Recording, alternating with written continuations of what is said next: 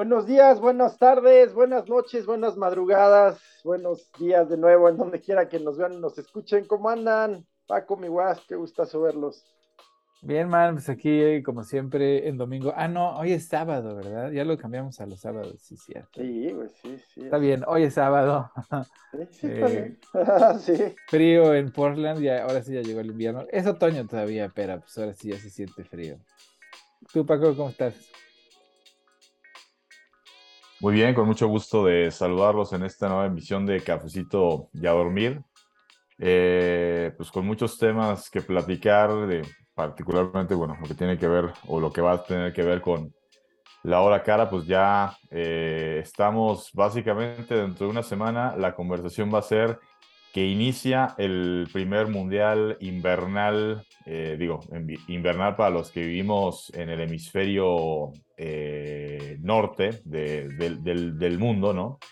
Eh, pues este mundial de Qatar que pues va a tener, vaya, rodeado en polémica desde su concepción, desde que fue electa como sede esta nación árabe y pues con mucho, mucho que platicar sobre este mundial, particularmente pues, con el tema de la selección mexicana, que lo hemos venido diciendo en semanas anteriores, pues creo que nunca como, eh, en esta ocasión hay un ambiente de animadversión, de desencanto eh, y de pesimismo en torno a la selección mexicana. Eh, el lado positivo que un servidor le puede encontrar, ya lo vamos a platicar en su momento, pues es que pues han habido otras ocasiones que pues empezamos con que, no hombre, le vamos a ganar a Alemania y le vamos a ganar a Corea y vamos a... eh". Mucho optimismo y al final pues siempre termina pasando lo mismo, ¿no? Entonces a lo mejor, el, el único beneficio de la duda que doy a esta circunstancia es a lo mejor, eh, pues para este mundial en el que todo el mundo diga, no hombre, nos van a barrer, nos van a trapear en la primera ronda, pues a lo mejor es el bueno en el que damos ese do de pecho y ese paso hacia adelante, ¿no? A ver. Pues mira, mucho que hablar más allá de lo, de, de lo deportivo en torno al Mundial de Qatar. eh, las más de 7.000 muertes, ¿no? 6.500 acreditadas a lo largo del proceso de construcción, pero antes de eso, eh, pues este, el- yo creo que hay, hay organismos corruptos, Morena y la FIFA. O sea, Ay, man. No, no, pero es que, es que Gianni Infantino, el nuevo presidente de la FIFA, pues es, o sea, e- e- es el que vino a transformar la FIFA, ¿no? O sea, no, no, no. esa madre. ¿Para A transformarla ver, en qué, güey? De veras que sí, desde, mm, o sea, ya de, de cosa nostra, cosa mía. Eh, eh, eh, es- espero que la gente que nos está viendo haya entendido mi sarcasmo, ¿no? Este, Sí, sí. eh, Oye, favor. Eh, la manera en que han sido aprendidos, es decir, eh, eh, no es exacto, pero arrestados, digamos, los dirigentes de la CONCACAF, los que están en la cárcel, lo que ha trascendido desde Avalanche, es decir, cómo se compran voluntades, votos. ¿Sabes qué es bien interesante, Paco? A mí siempre me ha llamado la atención por qué México desde, desde mm, Cañedo, me parece, no preside la CONCACAF. Pero, pero volviendo al tema rápido, pues toda la corrupción que rodea, a ver, hasta el e incólume, impoluto Michel Platini, héroe de las canchas en los ochentas y noventas, Ah, pues es está- Es que, a ver, espérate, la FIFA, la FIFA es una organización que nace con ese propósito, o sea, es un club de cuates que se reparten dinero, güey. O sea, hasta, el- hasta los 70 creo que la FIFA, o sea, no- uh, si hubieran escuchado el podcast de World Corrupt, que les recomendé la semana pasada, sabrían, güey, que hasta los 70 pues la FIFA no tenía tanto poder, ¿no? O sea, era una institución que tenía un edificio ahí en Suiza que pues ni pena ni gloria, güey, ¿no? Tenían pues, ahí fondos suficientes, organizaban mundiales, etcétera. Pero en los 70 cuando llega pues Platter, ¿no? A las arcas, ¿no? Como asesor financiero, no me acuerdo, o sea, llegó Sí, sí, sí. no como presidente. Sí, iba a como- decir, eh, ajá, como secretario general de la, de, la FIFA Ajá. eh, y el que era el, el- el presidente que pues más bien yo, yo ubicaba como que ese es el antes y el después de la FIFA, eh, el brasileño, eh, Joao Belange. Exactamente. Joao Avalanche llega y hace de la FIFA un negocio de cuates en donde empiezan a, sobornar y extorsionar gente y a presionar. lo primero que hace es traer a la Coca-Cola este, a patrocinar el mundial, ¿no? Y la Coca-Cola le dice, bueno, ¿yo qué voy a vender, no? O sea, ¿cuántas cocas vas a vender o qué?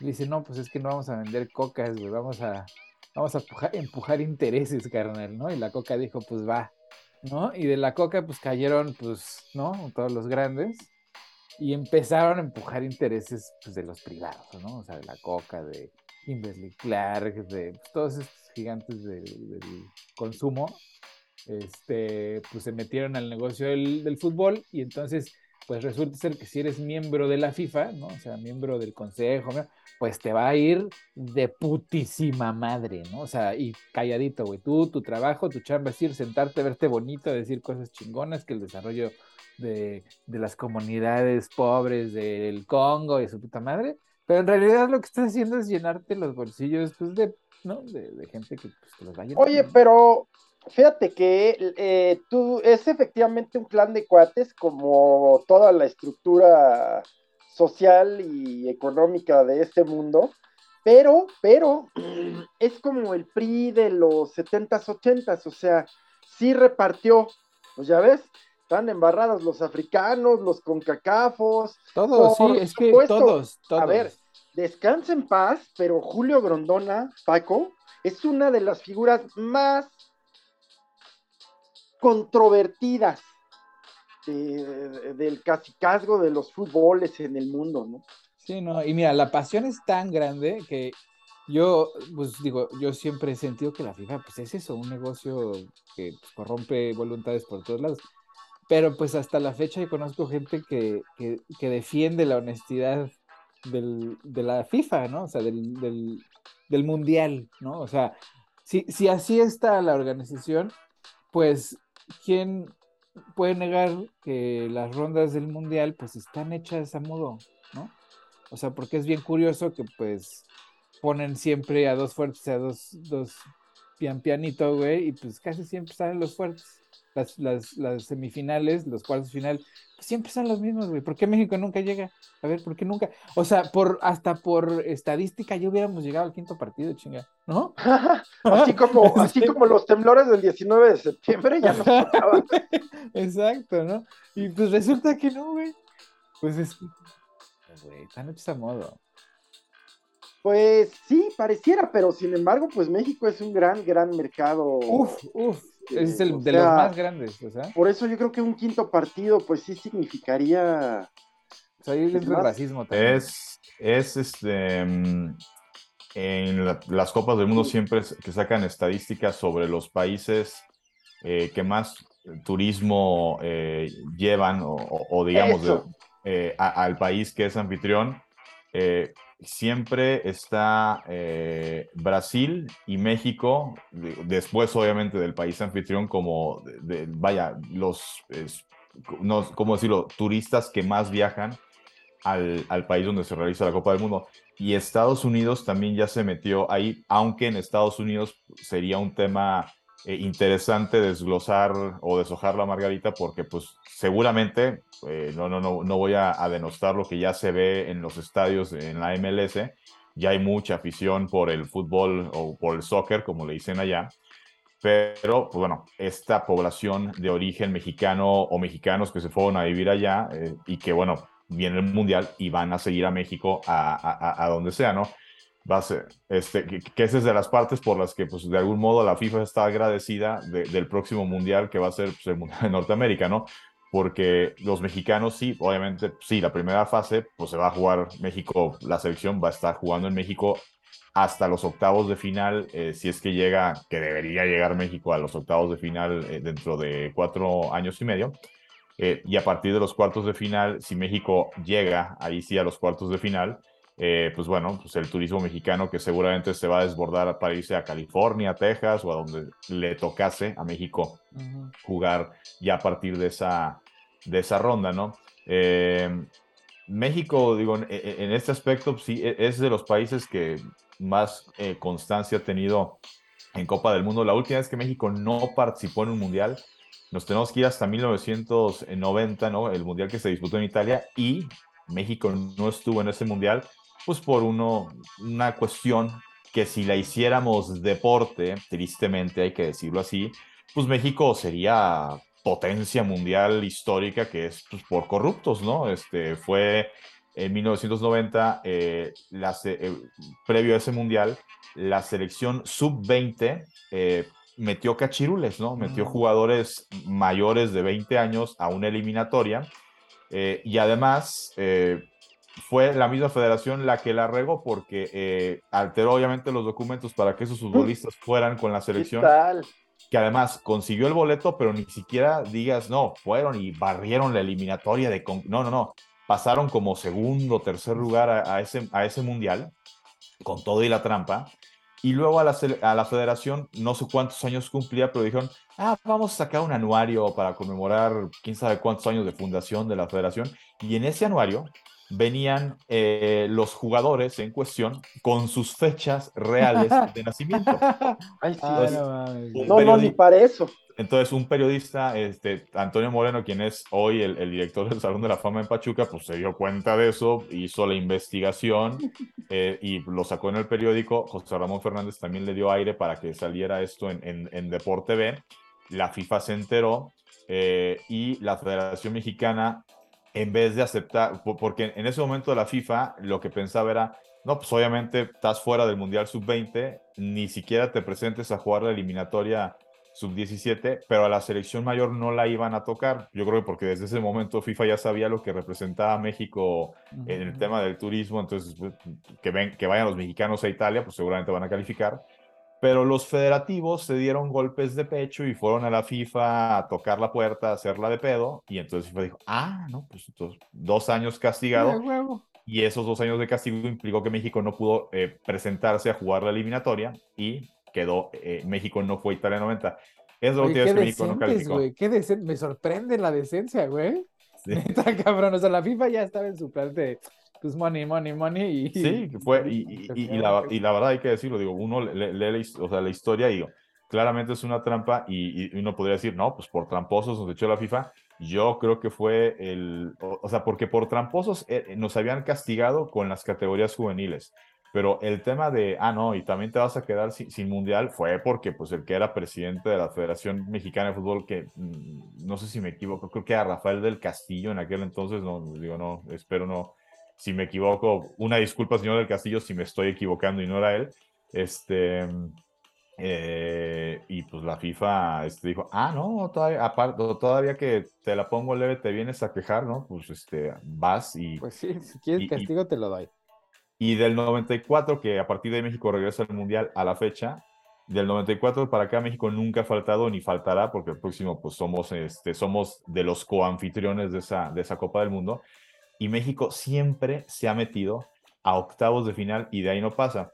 Y si nos, ponemos a revisar como la, historia de México en mundiales, o sea, tratar de encontrar así como un tema de, híjole, es que el arbitraje, es que pasó algo algo raro. La verdad es que, y este, fuera de, de a lo mejor de aquel eh, capítulo del no era penal contra Holanda, eh, la verdad es que, pues, a ver, contra Bulgaria, pues fallaste los penales, este, en 98, pues, este, Alemania, pues, o sea, los errores defensivos, este, te dio la vuelta a Alemania y, la que falló el matador cuando los, estabas ganando 1-0. O sea, sí, pero, o sea, lo que digo es que los dos están cargados a la hora que México lo ponen siempre con unos rivales, o sea, no es al azar, ¿no? Porque si fueran los, o sea, si hicieran los, los, este, la organización de los juegos de la primera ronda al azar, pues en algunas ocasiones a México le tocaría con algún otro país que pues, no sé, o sea, República del Salvador, no sé, ¿no? O sea,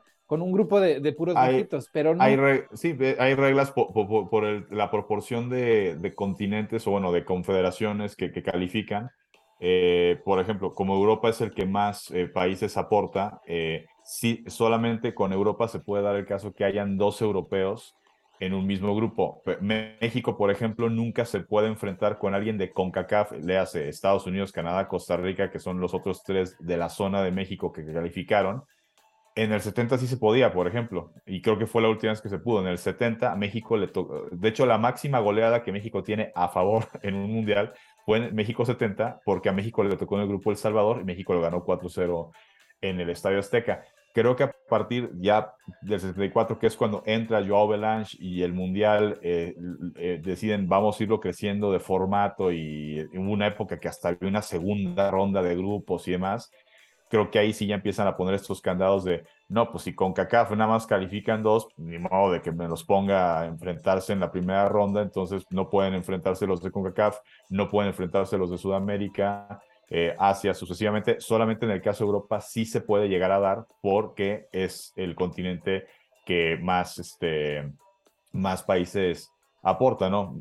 El ejemplo del grupo de México, México le toca un europeo, eh, Polonia, un sudamericano, porque con CACAF, o sea, una cosa es norte para FIFA, América se divide en dos, norte y sur de América, entonces México pues está como equipo del norte, Argentina como equipo del sur y Arabia Saudita que, representa a Asia. Eh, eh, a México creo que fuera de las veces que le tocó ser anfitrión, que siempre al anfitrión le toca en teoría un grupo accesible, porque por los famosos, las famosas cabezas de serie, ¿no? Que por un tema de ranking, pues pones eh, a los mejores y al anfitrión, aunque su ranking no sea de los mejores, pues lo pones pues, como si lo fuera y en teoría le van a tocar rivales más accesibles. A México fuera de, los mundiales que han sido aquí en, nuestro país, eh, pues quizá Alemania 2006 era una muy buena oportunidad para que México hubiera eh, hecho algo importante. En aquella ocasión México por el ranking de la FIFA, que también esa es una,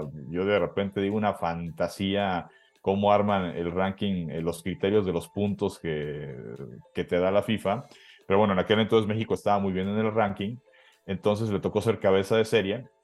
Y le tocó el grupo con eh, Irán, eh, que de hecho se le gana Angola, pues que era para que se le ganara, pero se empató, y Portugal, y bueno, pues al final, pues Portugal se despachó a México y se avanzó en segundo de grupo.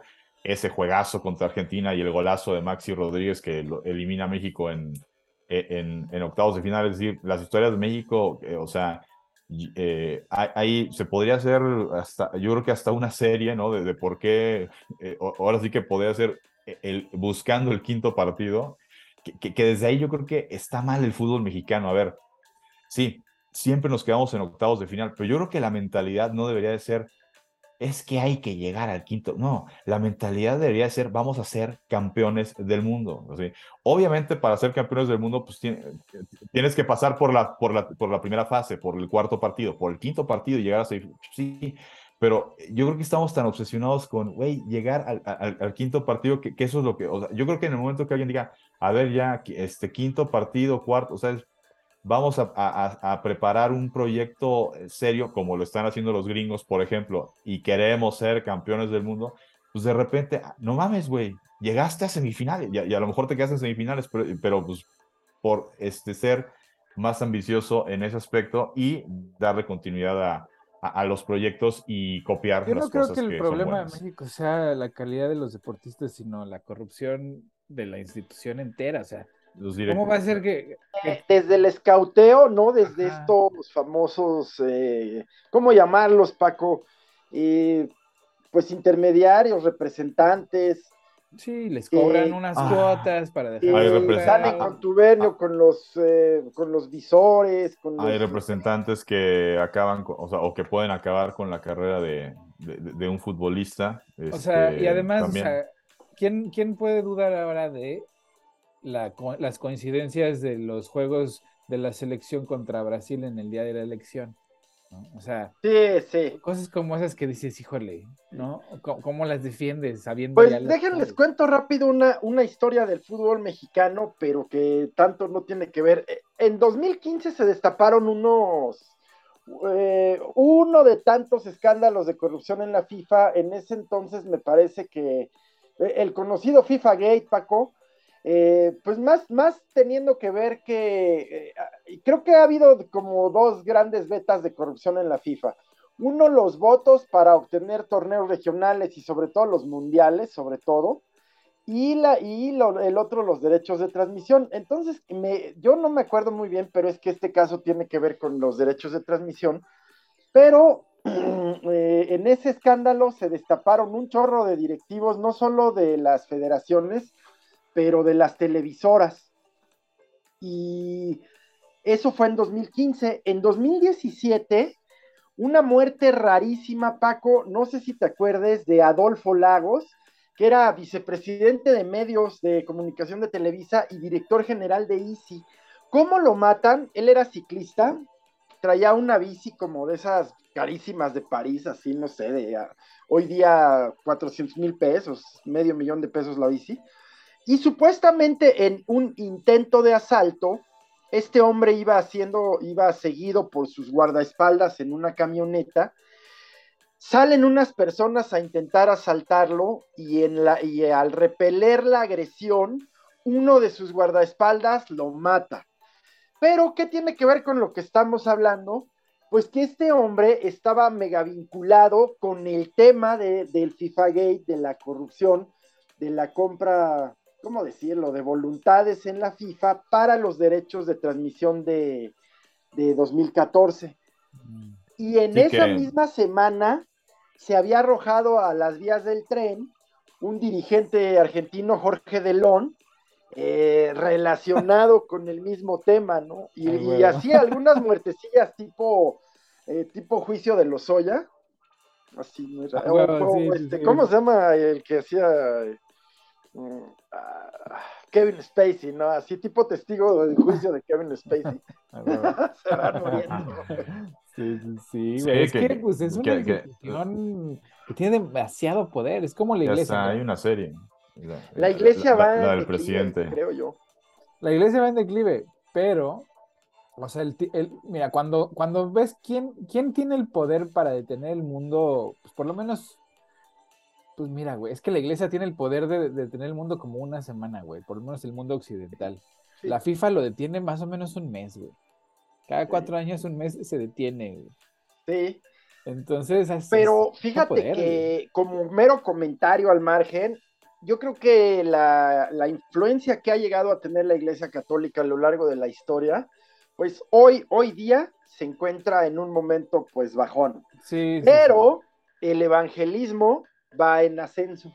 Por lo menos en el mundo occidental. Porque se están poniendo las pilas, o sea, están viendo que pierden adeptos a cantidades. en Europa, yo creo que las religiones, pues sobre todo el catolicismo, en el caso de, Europa de Occidente, del, eh, de, de, las religiones ortodoxas en Europa del Este, van a ser bandera estandarte contra lo que ya ellos consideran y llaman pues ya la, la, ola musulmana, ¿no? La ola árabe. Claro, yo creo que, y además en Europa la, el cristianismo pues está en declive, pues así es. Sí, brutal. yo creo que la institución religiosa que quedará en Europa pues va a ser la, la musulmana y la mayoría de la gente blanca o no, o dejará de creer o se tendrá que adherir a, pues a la nueva fe, ¿verdad? Este, pues así, así sucede cuando sucede, güey, así te convencen, güey, por números, ¿no? O sea, y en Estados Unidos, por ejemplo, pues pasó algo similar o está pasando algo similar. La, el evangelismo, pues se, se, unió al nacionalismo y entonces ahora, ahora es repelente, ¿no? porque pues esos vestigios del siglo XX a, los, a la gente que nació o al final de o a principios de este siglo, pues eso no les parece, ¿no? Entonces la generación Z, encabronada y unida con los millennials, pues salieron a votar el martes pasado. Y la ola de, de, la ola roja, como le decían acá. sí, sí, sí, sí. Que se esperaba, pues no sucedió. nos referimos al avance republicano contra lo que pudiera pensarse. El rojo en, en Estados Unidos representa al GOP, que significa Good Old Party ya de Good, pues le queda poco. Y ahorita que termines, quiero hacer un comentario sobre una entrevista que vi antier. Pues sí, o sea, es claro que Estados Unidos en números, pues es pues, más liberal que conservador. Las instituciones son las que se defienden, defienden su conservadurismo. Ah, con mañas como el gerrymandering, que es, la, es dibujar los distritos electorales de forma que rompas la... La, ah, la mayoría, la, hegemonía, sí.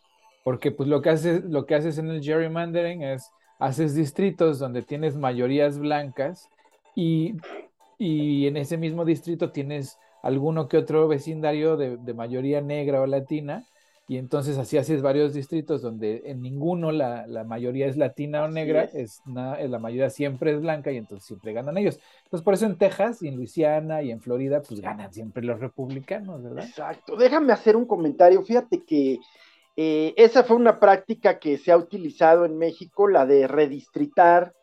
Pues obviamente llevas el distrito a donde tienes mayoría y, y fracturas donde tienes este, oposición eso en México se hace, pero como desde los 50, 60, ¿no? Claro. Pero fíjate que Estados Unidos, eh, que, tendemos a ver como, o tendíamos a ver como un ícono de la democracia, por lo menos la electoral. No lo es. No, no, no, no, pero tiene unas prácticas, se dice que una de las causas de la muerte de Edgar Allan Poe, el enorme, inmenso escritor de terror, tiene que ver con que pues él sumido en el alcoholismo fue presa de una práctica del día de la elección de este supermartes, que era la de emborrachar a los borrachos, valga, a los, pues, digamos, en México diríamos a los teporochos, ¿no? A los borrachos de calle, a esos que ya, para que votaran una y otra y otra vez, y el pago por cada voto era, pues un chupirul y, pues Alan Poe, que ya estaba muy mal de salud justo por sus adicciones, pues ahí quedó, ¿no? en las calles. Esa no me la sabía, mira. Pero, pero para ejemplificar que entre eso y las leyes de, ¿cómo se llaman? De Sam Crook, ¿cómo se llama? Jim Crow. De Jim Crow y tantas otras cosas, estas redistritaciones, y ahora eh, lo que platicábamos, la intención de, que llegaran, eso, a ver, a ver si tienes más información, Miguel, de, de, estos secretarios de Estado que proponían los rojos, que insisto son los republicanos, pues que era importante, ¿no? Sí, no, o sea, ya a sabiendas que son minoría, ya no son mayoría como antes lo eran. Pero una, o sea, los cristianos blancos. muy cerca, ¿no? Los cristianos blancos es una minoría, no, o sea, números son ah. millones, ¿no? O sea, los electores cristianos blancos ya van en declive, sobre todo con la, con la gente joven, al grado que Fox News está sugiriendo subir la edad para votar a 21, porque pues están viendo que el, siguiente ciclo electoral, otros 6 millones de, chavos van a ser, este, van a tener la edad para votar, y pues están viendo que pues los boomers pues cada día son menos. Así es. Y no hay forma de detener esto, o sea, de alguna forma el Partido Republicano se va a tener que dar cuenta que su extremismo hacia la derecha está haciendo pues lo está haciendo inelegible, ¿no? O sea, es, es, o sea, si, si hoy votas republicano, eres un cristiano, racista, nacionalista, xenófobo, homófobo, este, entre muchas otras cosas, porque además creen cosas ya que están en, el, en, la, en la frontera de la locura, ¿no? O sea, una de las plataformas republicanas en esta elección era quitar todas las, las cajas ¿Cómo se llaman las cajas para gato en español? Las cajas donde hacen... Areneros. Los areneros de las escuelas, porque según ellos, había niños que se, identificaban como gatos y, las escuelas para acomodar su nueva identidad, ¿no? Con todo este tema de las identidades de género, eh, les habían puesto areneros en los baños. Cosa que no es cierto. O sea, eso es una locura. No hay ninguna escuela en ningún distrito de Estados Unidos que tenga areneros en el, baño para que los niños que se identifican como gato vayan a hacer sus necesidades en el arenero. Eso no es cierto, pero tienes millones de republicanos votantes que sí lo, que creen que es verdad. Oye, justo quería comentarles sobre una entrevista que vi antier y les voy a decir por qué me llamó mucho la atención, porque veo muchas entrevistas. Porque esta entrevista fue post elección, o sea, fue antier, a republicanos en Georgia. Referencia, Georgia, pues es un estado sureño, conservador, cristiano, racista. Y ¿qué me llamó la atención tremendamente? Que ya ante la pregunta de si volverían a votar, eh, que cómo habían votado, decían que republicano, por supuesto, se ve que es la parte del voto duro, de quienes manifiestamente se asumen republicanos, pues que no volverían a votar por Trump porque ya no representa, hago un paréntesis, no sé cuándo representó, los valores de ese good old party, ¿no? De ese buen partido antiguo, eh, que, es el Partido Republicano. ¿Qué valores son aquellos? A ver, hay que recordar que en la discusión sobre la emancipación o, la, la, terminación de la esclavitud en Estados Unidos, esta fue una propuesta republicana y eran los demócratas quienes se oponían.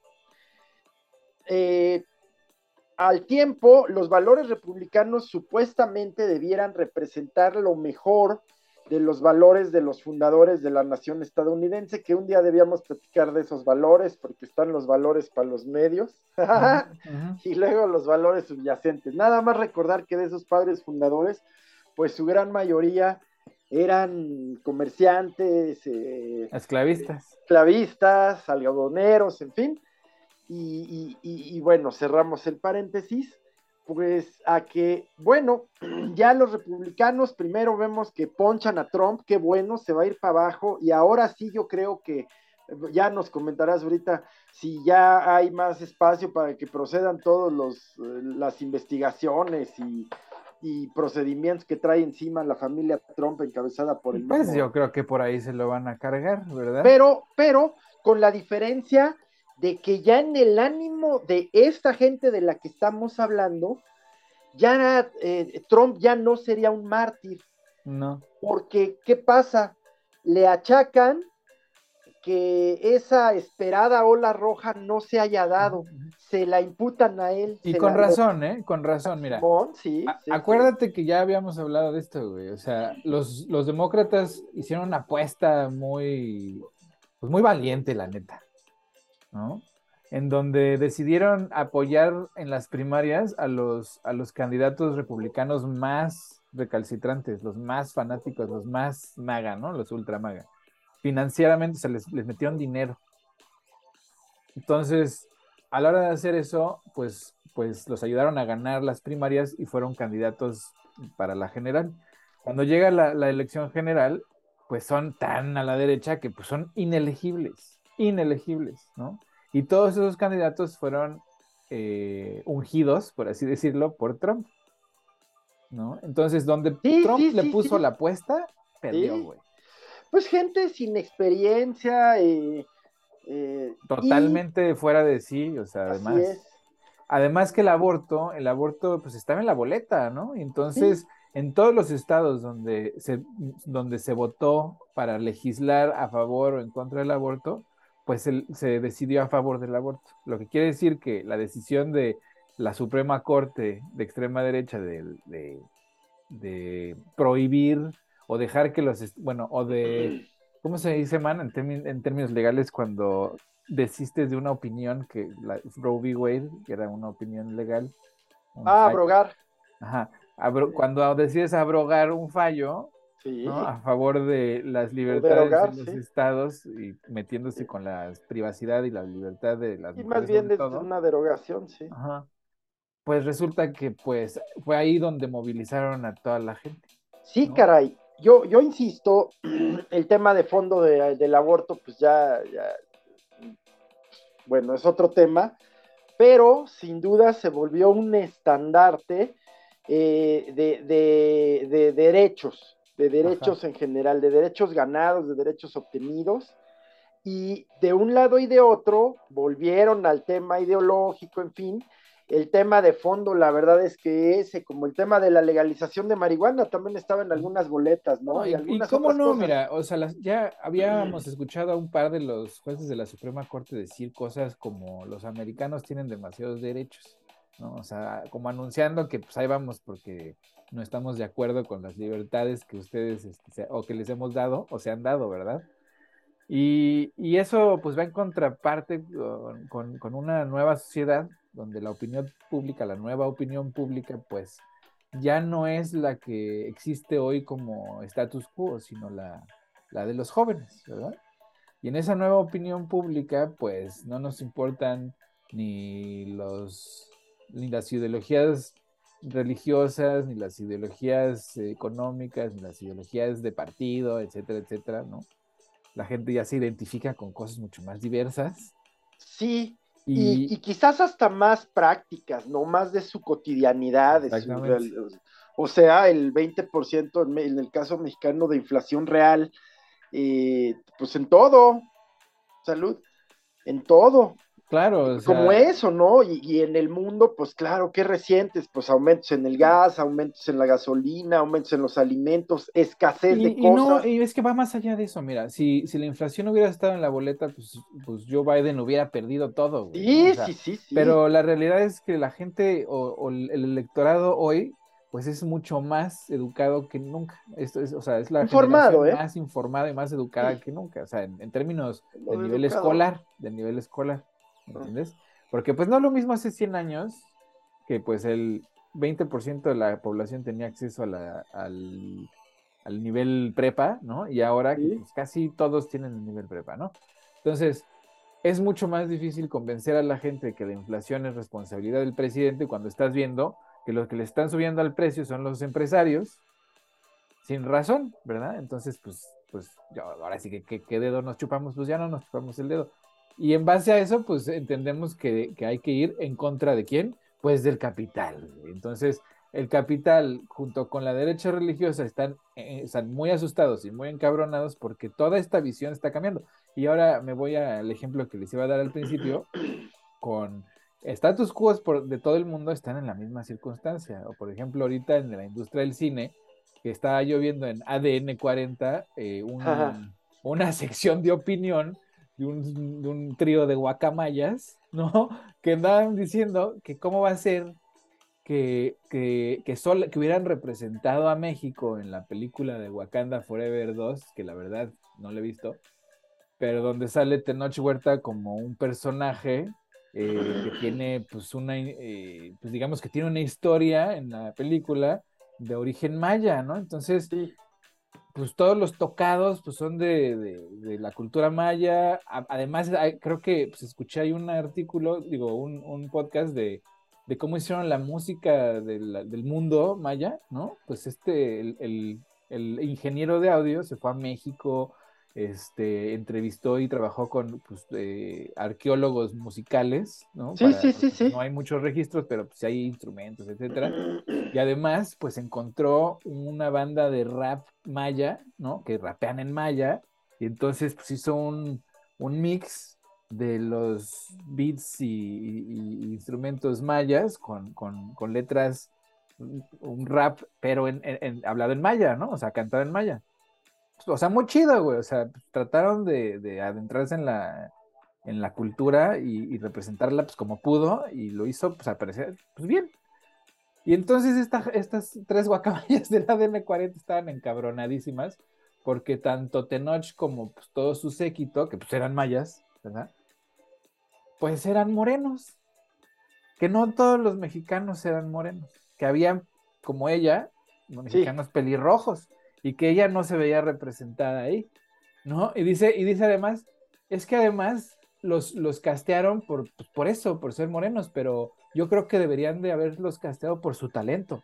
Y yo me quedé pensando, bueno, pues estas chavas nunca han visto una telenovela mexicana, ¿no? O sea, sí, sí, absolutamente. Blanca, Vaya, eh, la publicidad, yo creo que desde sus inicios, como tal, Paco, eh, Héctor, ustedes son comunicólogos, pero vamos a recordar cómo la publicidad pues, utilizó estereotipos eh, casi a un nivel de, eh, de paradigmas eh, físicos, visuales, desde eh, la rubia superior, anuncios de cigarros, que entrañaban que consumir ese producto era un símbolo de éxito, pero también subyacía ahí que siempre esos anuncios, desde siempre hasta hoy, pues eh, está entintada de racismo, ¿no? De, de un tono y racista. Además, es otro ejemplo más de, de, de la, de la tesis de, de, del Hofer, de Eric Hofer, de cuando se quitan privilegios se siente como opresión. Entonces ahora resulta que como no castearon a un güerito como ella, güey, pues se sintió no representada y entonces pues se ofendió, ¿no? Y en un contexto muy extraño, o sea que no, no termino de, de, entender. Pero bueno, eso está sucediendo no solo en México, sino que está sucediendo en Canadá, en Estados Unidos, en muchas partes del mundo donde hay diversidad.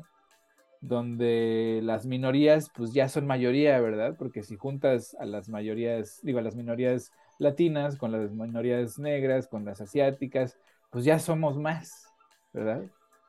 O las mezcladas, pues. El, el, el establishment eh, estadounidense sobre todo, pero no es cierto, también europeo, pues ha sido muy cuidadoso, más exitoso el estadounidense en mantener divididas a estas minorías. Primero dentro de sí, o sea, la comunidad negra, entre la facilidad y, vamos a, decirlo, piénsenlo, la intensidad de las drogas que se les facilitan a estas comunidades, luego se, se, fomenta que se enfrenten, primero, insisto, dentro de ellas, o sea, la comunidad negra entre ellos mismos, la comunidad hispana entre ellos mismos, y luego con las otras minorías. Sí, pero ¿sabes qué, man? Hay algo que no puedes evitar y, y hoy es claro, es que pues hay cuando, cuando hay cercanía hay fricciones de todo tipo, de las buenas y de las malas. Sí, la convivencia genera violencia. No, no, no, y también ah. genera niños, güey. Entonces, la ah. cantidad de, de, niños birraciales, güey, o sea, de, ya de origen, pues, afro-latino, una vez más, ¿no? Pero acá en Estados Unidos, anglo-afro-latino. Y también de, de, combinaciones, pues, de todo tipo, ¿no? O sea, hoy, hoy Estados Unidos tiene, yo creo, un futuro eh, mestizo, güey. Así. Sí, sí, sí. Porque si antes se tenían asco, pues hoy ya se perdieron el asco. Y hoy hay negros que les encanta el ranchero, güey. Y, y hay este. y hay. güey. Para empezar, yo no soy negro, güey. Como tu güey. Este, y hay morenos que, pues, que, que, y hay güeras que, pues, les encantan los morenos, güey. Y, y, pues, ni modo, cabrón. No hay, o sea, es como, como un... Quienes somos de deidades canelas sabemos. Exactamente, exactamente, güey. O sea, por eso al tenor Huerta le tienen tanto pavor, güey, porque pues, y, la verdad que, que trae, pues trae eh, buen discurso, civilizando un tema. Ya sabes, tiene críticos y demás, y que el privilegio, que la chingada, pues a ver, sí, está aprovechando un foro pues para esta causa o para este tema del que estamos hablando, ¿no? De, que efectivamente, eh, siendo mayoría la población, ya no digamos morena, eh, eh, pues mezclada en, México y prácticamente en Latinoamérica, pues se continúe con este colonialismo cultural, pues de que el paradigma de, que se refleja en la realidad social, que el paradigma de éxito pues tiene que ver sí con el color de piel, lamentablemente. Y la Incluso el propio origen, el propio origen, pues refiere a que naciste en una, en una familia pues mayoritariamente blanca. O sea, esta, esta teoría de la que hablamos luego, de que la meritocracia y échale ganas para que subas, no es cierto. Si no naciste ahí, no vas a llegar. Mm, por lo general sí es. Digo, como no escribas Harry Potter o una cosa así, ¿no? Sí, sí. O descubras este cómo convertir el azúcar en gasolina o la caña de azúcar. Y lo lamentable es ese esquema del, del que no se da cuenta que, el, que tiene privilegio, ¿me entiendes? Y que además se cagan en, en, las, en los logros de los demás o en las o en la suerte de algún otro cuando pues ya estás en una posición privilegiada, ¿no? O sea, el, el clásico mexicano de yo sí, pero tú no, ¿no? El cangrejito. Exacto. Jala para atrás. Exacto. espérate, pues dame chance de volar, güey, ¿no? Sí. Pero también creo que el comportamiento de, élite, que es común en el, en el, mundo y en el universo, es protegerse a sí misma. Ajá, O sea, son, son burbujas, o sea, esta, que la nobleza se case nomás entre ellos y todo, tiene que ver con toda, todo un quehacer. A ver, vamos a, pensar en las familias Garza, Sada, La Güera, en el, en el entorno industrial regiomontano. Y son burbujas, son burbujas. Se casan entre ellos. Los Tabetabe. Ándale. Pasó, Paco. es muy chairo. es por el miedo que le tienen al niño. Luego, ¿qué pasa? digo, no hay nada más para redondear el chiste, pues digo, ahí, ahí, luego, para que vean qué pasa cuando se, se, entre, entre familias se siguen uniendo, pues luego también puede salir, este... que se conozcan, ¿no? Así como... Sí, ah, pues, sí. luego puede salir, pues así, el señor del cuchillo, así de, pues, este, queriendo... Ese pinche vago, aju- güey. aju- ajusticiarse un trabajador del gobierno de la Ciudad de Pero, México. ¿sabes qué es muy curioso? O sea, ya en la dinámica de- social, que las burbujas pues funcionan eh, no solamente en tu burbuja, sino que también hay trasplantes de burbujas, güey. O sea, yo lo que me refiero es, o sea, pues en la burbuja en la que yo crecí, güey, pues es- hay eh, cierta clase, cierta cla- clase social, ¿no? Económica.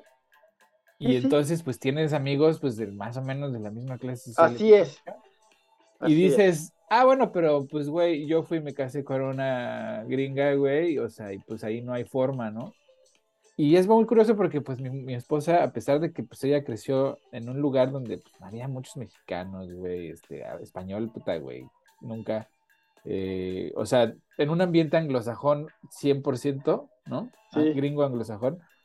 Pues cuando nos conocimos te das cuenta que pues también teníamos los mismos, el mismo background, ¿no? O sea, más o menos la misma clase social, socioeconómica, más o menos la misma educación y valores, güey. O sea, la burbuja, güey, aplica también cuando te mueves a otros lugares, pues buscas a la misma, al mismo contexto, ¿no? Y tienes acceso a más o menos el mismo contexto. Sí, en el fondo está eh, este tema de la meritocracia, del échale ganas, sé un No, emprendedor. pues es que ahí es donde dices, pues no, güey, porque pues si se conocen y se juntan, pues consolidan Ah, sí. privilegio, ¿me entiendes? Sí. Entonces, si no puedes salir de tu burbuja, o sea, de tu nivel, pues ¿cómo vas a consolidar? lo planteé mal. La historia, por ejemplo, de, de, de las telenovelas mexicanas tan exitosas en el tercer mundo, ¿cuál es?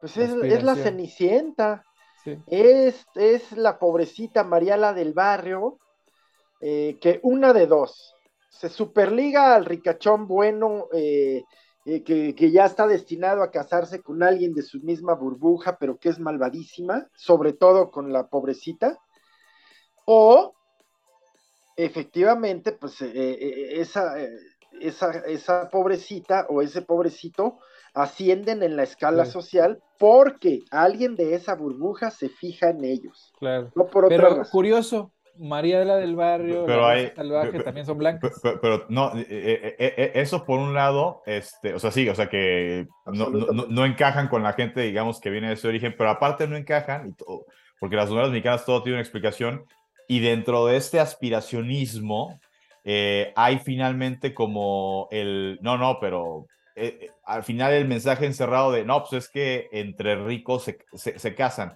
Muchas de estas novelas de Rosa Salvaje, María la del Barrio, María Mercedes, Marimar, siempre resulta que esta muchacha de origen humilde que conquista el corazón del hijo de casa destinado a heredar a la- la empresa de su familia, resulta que es la hija de un amorío que tuvo algún señor, a, a lo mejor hasta Ah, sí, con sí, más sí, sí, lana de sí. con el que se va a casar. Eh, Y entonces, pues, se, o sea, o sea, la- la- este, le enseñan modales, le enseñan de economía, se vuelve una empresaria y luego regresa y qué óvole a, a los, a todos los que me despreciaron. ¿no? ándale, Claro, claro.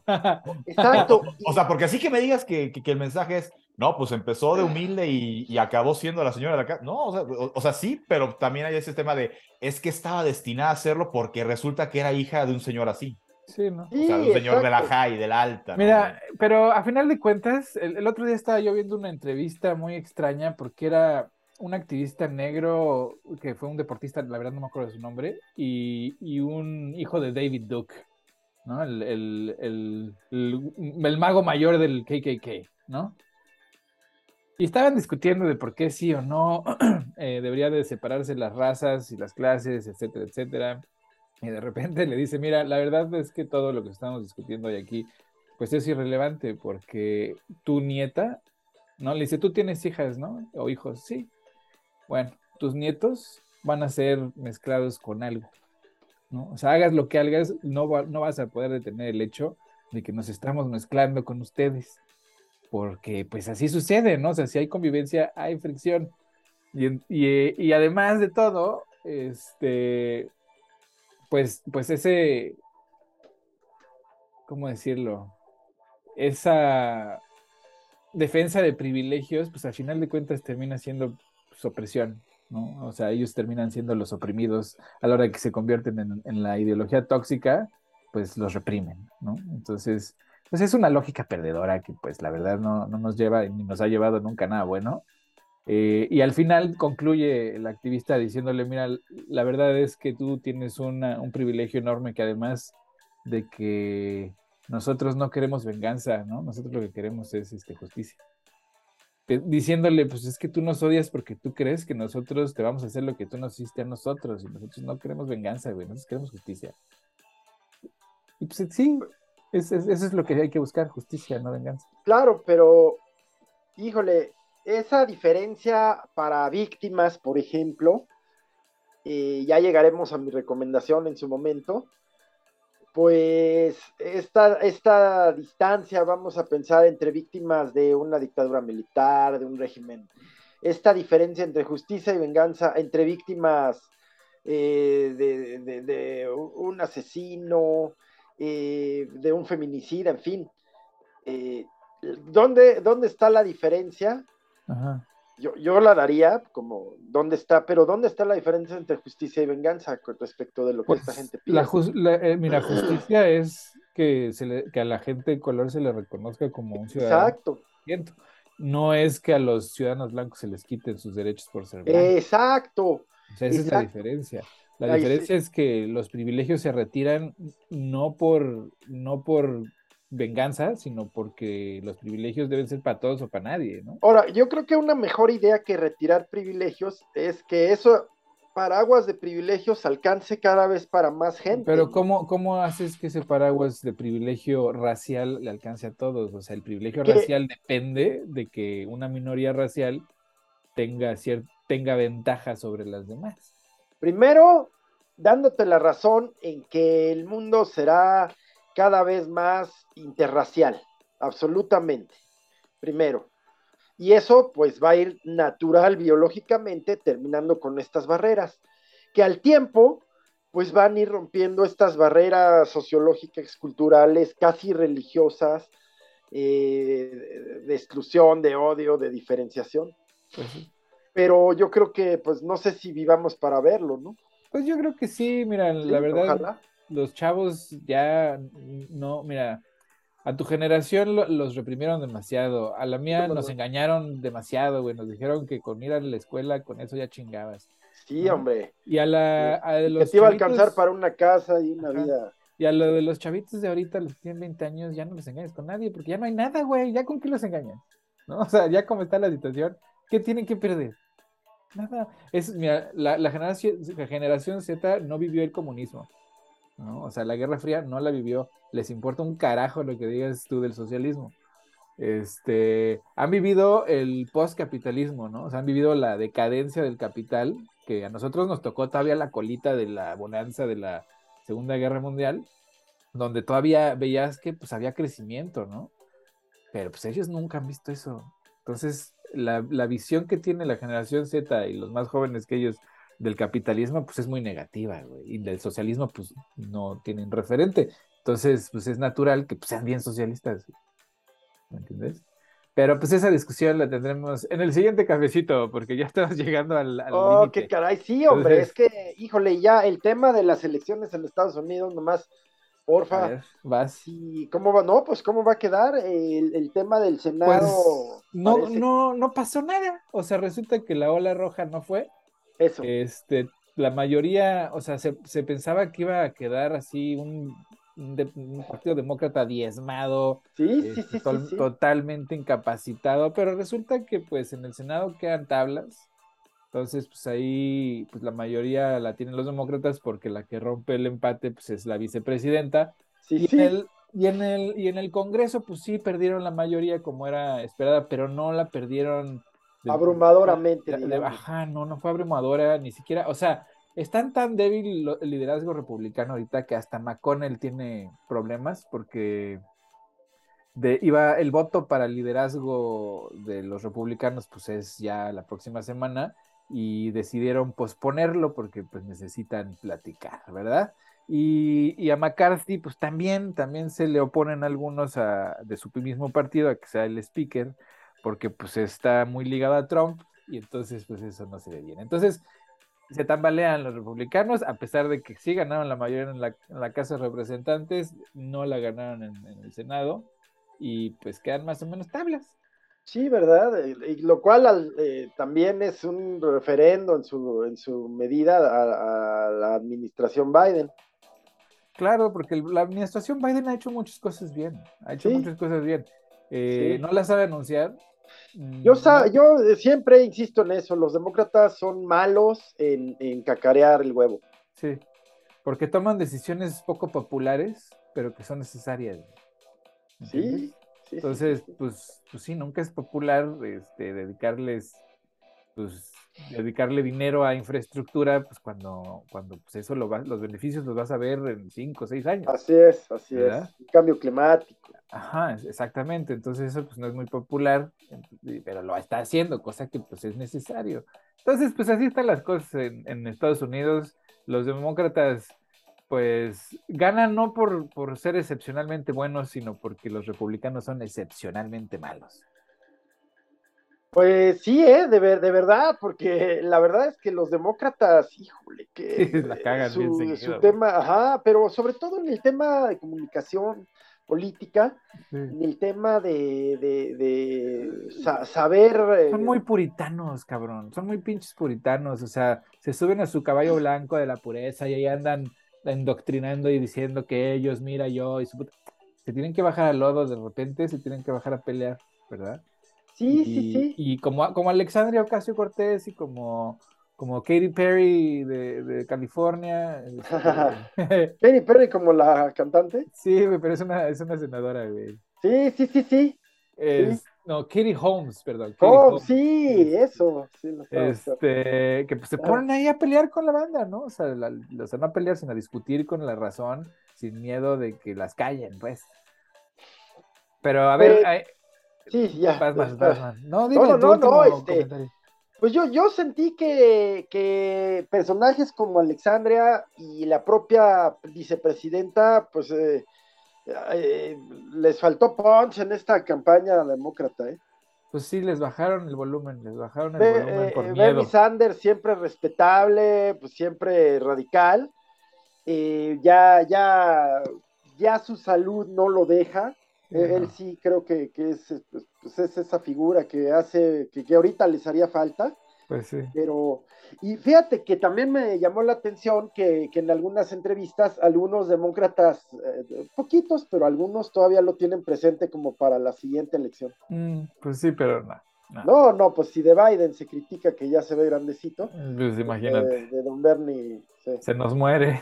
Ese sí, está grandecito. No, pues hace unos meses ya, ya andaba viendo la luz, ¿no? Sí, güey, pues sí, te digo, ya están muy, ya el liderazgo necesita renovarse, pero bueno, esa es otra historia. ¿Recomendaciones, man? Oye, pues una, una película sobre una realidad que es la dictadura argentina, ya que hemos estado hablando de fachos, sin fachos y fachosos y tal, eh, que se llama Argentina 1985. Eh, como te digo, es, es, una película sobre hechos históricos, eh, bastante bien hecha. Como siempre pasa en estas películas que no pretenden ser un documental, sino eh, pues justo una recreación cinematográfica, pues a mí me parece que está muy bien hecha, muy bien lograda. Eh, ah, ¿Cómo, eh, se llama? se llama Argentina 1985 y ahí les vaso sobre qué, sobre qué va y, la importancia de veras que, que tiene esta película ahorita habla del primer juicio en la Argentina post, post dictadura militar de los ochentas y prácticamente es la historia del juez Julio Estracera o Estracera eh, y de su que es un fiscal que presenta las acusaciones contra las juntas militares por los asesinatos, desapariciones, robo de niños, eh, vaya, todas las violaciones, atrocidades cometidas en la dictadura. Una muy buena película, ese, ese actor Ricardo Darín, pues es como, como eh, aparte de ser un gran, gran actor, como en su momento fueron aquí, pues no sé quién te diré, los, eh, los Bichiro, así, ¿no? Que salían todas las buenas películas de, de Argentina, es un gran actor. Argentina 1985. Sobre la, es el primer juicio en la historia en donde la justicia civil lleva a, valga, lleva a juicio a autoridades militares por violaciones a derechos humanos. Sí, muy bien, eh, muy bien. Pues sí, suena Argentina 1985, yo la vi en Netflix. ah, no es cierto, la vi en Prime. Prime Video. Sí. ¿Tú, Paco? Yo, eh, recomendación para esta semana, también una película inspirada en, hechos reales, eh, no, no biográfica, digamos, al 100% con cambios de, de, nombres de los personajes, que se llama La Caída, también está en Prime, eh, protagonizada por Carla Souza, esta actriz mexicana de Nosotros los Nobles, ¿Qué culpa tiene el niño? entre otras películas. Ella, eh, pues es una. Tuitera, tuitera, este, activa. Sí, y pues bueno, de, de, estas mujeres que en su momento salió a decir, pues que ella eh, en algún punto de, de, su carrera o de los inicios de su carrera, pues que sufrió eh, acoso de parte de, un productor y que, pues, bueno, fue, pues de algún modo, em, no, quiero pecar, eh, no soy especialista en, cuál sería el término correcto, pero pues sí, de algún modo fue, fue, fue acosada, violentada este, por este personaje. Eh, y que pues obviamente está muy identificada con la, con la causa y esta película tiene que ver porque ella es eh, una clavadista que está ya, o sea, lleva ya muchos ciclos olímpicos, ya participó en unos Juegos Olímpicos y tiene la posibilidad de retirarse eh, pues, con el sueño de, conseguir una medalla olímpica. Eh, y eh, al poco tiempo o, cercano a que vengan esos Juegos Olímpicos, la que ha sido su pareja en los sincronizados sufre una lesión.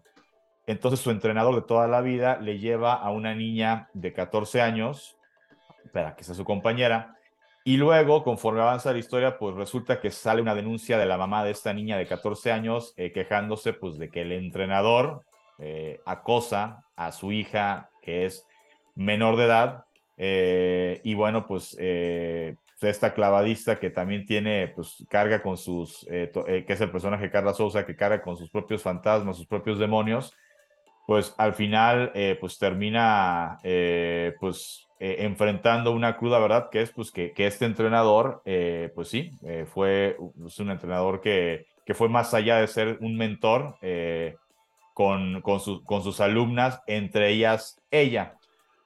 digo que está inspirada en hechos reales porque el personaje de Carla Souza está aparentemente está basado en la exclavadista mexicana Azul Almazán, el entrenador mexicano que eh, estaría pues cometiendo pues estos eh, actos eh, de, pues, no sé si, lo correcto bueno de, abuso de acoso pedofilia pues sería el entrenador de clavados Francisco Rueda mm. y, la niña menor de edad que bueno ahí la, la, pintan como que desde los 14 la historia dice que, que esa relación sí se empezó a dar se empezó a dar cuando tenía 17 sería la medallista olímpica mexicana eh, Laura Sánchez. Y la historia de Paco Rueda y Laura Sánchez es que después de los Juegos Olímpicos de 2004, eh, sale este escándalo, ¿no? De, un diario que creo que la mamá entrega a la prensa, mm. donde pues eh, su hija pues escribía pues, querido diario y entonces en ese querido diario pues obviamente se, se evidenciaba que había una relación eh, con el entrenador Francisco Rueda. Francisco Rueda fue suspendido de la Federación Mexicana de, Natación, pero un año después de que terminan los Juegos Olímpicos, eh, cuando, cuando Laura Sánchez participa en Atenas 2004, tenía 17 años. Al año siguiente se casan. Eh, Paco Rueda la entrena y en 2012 regresan juntos como entrenador y alumna a los Juegos Olímpicos de Londres, donde eh, Laura Sánchez se convierte en la primer mexicana en ganar una medalla olímpica eh, de manera individual en los clavados, ¿no? Hasta ese momento, las medallas individuales habían sido solamente obtenidas por eh, hombres y en el caso de mujeres siempre en la modalidad de sincronizados, donde pues la máxima medallista que tenemos en ese aspecto es Paola Espinosa, que por cierto, en Atenas 2004, la, compañera de Laura Sánchez es Paola Espinosa, ¿no? Entonces, digo, eh, eh, una película muy interesante por, eso que denuncia este mensaje, obviamente crudo, em, eh, pues, de, de, una persona, pues que como te lo pinta la película y si has de creerle todo lo que dice la película, pues sí, monstruoso lo que puede eh, eh, o sea, cómo puede de repente un ser humano perder pues la noción de, o sea, de lo que, o sea, eres un mentor, estás trabajando con niñas, con, con menores de edad, ¿no? Oye, Paco, y lo, y lo común que es, fue y ha sido este asunto, ¿no, mi Wasp? Eh, ¿cuánto el, tengo presente, por ejemplo, el horrible caso del entrenador del equipo gimnástico de los Estados Unidos, entre otros. Eh, cuántos entrenadores de equipos de fútbol de, jovencitas, eh, productores de televisión, en fin, eh, hay, un, y no, voy a sonarle al WhatsApp, le va a dar reflujo y ya veo que a ti también, Paco, porque te veo muy guita para ser manzana. Este, pues es un tema moral, es un tema ético, o sea, este, este marco referencial del bien y el mal, pues eh, está... está pues va más allá, ¿eh? Yo creo que va más allá, pero sí, sí. Sí, es un tema, ¿eh? Es un tema. Pero fíjate que a mí Carla Sousa me parece una buena actriz, ella me cae mal, pero sí la voy a ver, mi Paco. Fíjate que he, estado viendo las, las pues las que se pueden, porque el WASP luego hace unas recomendaciones en unas plataformas que nomás así vía satelital, en Starlink y acá, ¿no? Eh, Pero he estado viendo las del Paco y la última estuvo de primera, mi Paco. No, no, no. Eh, Sandman, de las mejores. Sí, qué buena es Sandman. Pues muy bien, nos lo echamos también. ¿Tú? Yo les voy a recomendar, así rapidín, una serie que, que ya tiene un tiempo, pero acaba de sacar su, la segunda temporada eh, de sorpresa porque creo que todos, yo pensé que era una miniserie, pero resulta que no. Se llama The White Lotus en, en HBO Max. Es una serie, eh, la primera temporada tendrá como seis episodios, de un, digamos, es como una sátira con un humor muy, muy negro, pero muy divertida, de un resort en Hawái para gente súper rica, ¿no? Pero pues digamos que todos tienen ahí una historia, es una historia pues dark, ¿no? Que, se va desarrollando a través de, los episodios. Eh, los personajes están muy divertidos, ahí sale, salen actrices como Jennifer Cutledge, uh, Alexandra Dario, Maury Bartlett, o sea, es un elenco bastante bueno y la verdad la historia está muy divertida pero prepárense para un humor negro, así de esos negros, negros, negros. Está muy buena, la verdad, está muy buena. Eh, la primera temporada está completa, la segunda apenas comienza, pero, pero échensela ahí en HBO Max, está bastante buena. Pues eh, sí, sí, suena súper, súper bien y está en una plataforma accesible. Gracias, mi Vasco. que no yo, pienso en ti, man, yo pienso en ti, man, ya sabes. Gracias. Pero tenemos auditorio acá también, man, que dice que pues aquí es cierto. Sí, hombre, oye, yo luego recibo publicidad y salen anuncios de Hulu en YouTube o en otras plataformas. Híjole, unas cosas buenísimas que se ve que hay en esa plataforma. Ponte una VPN, güey, pues se ve ahí tu Hulu. Es cosa de querer, man, son voluntades en este mundo de la Cálmate, este, Salinas Pliego. Chale ganitas, güey. Simón. Pues cámara, pues un abrazo a todos y muchas gracias. Gracias. Cuídense mucho. Que estén muy bien.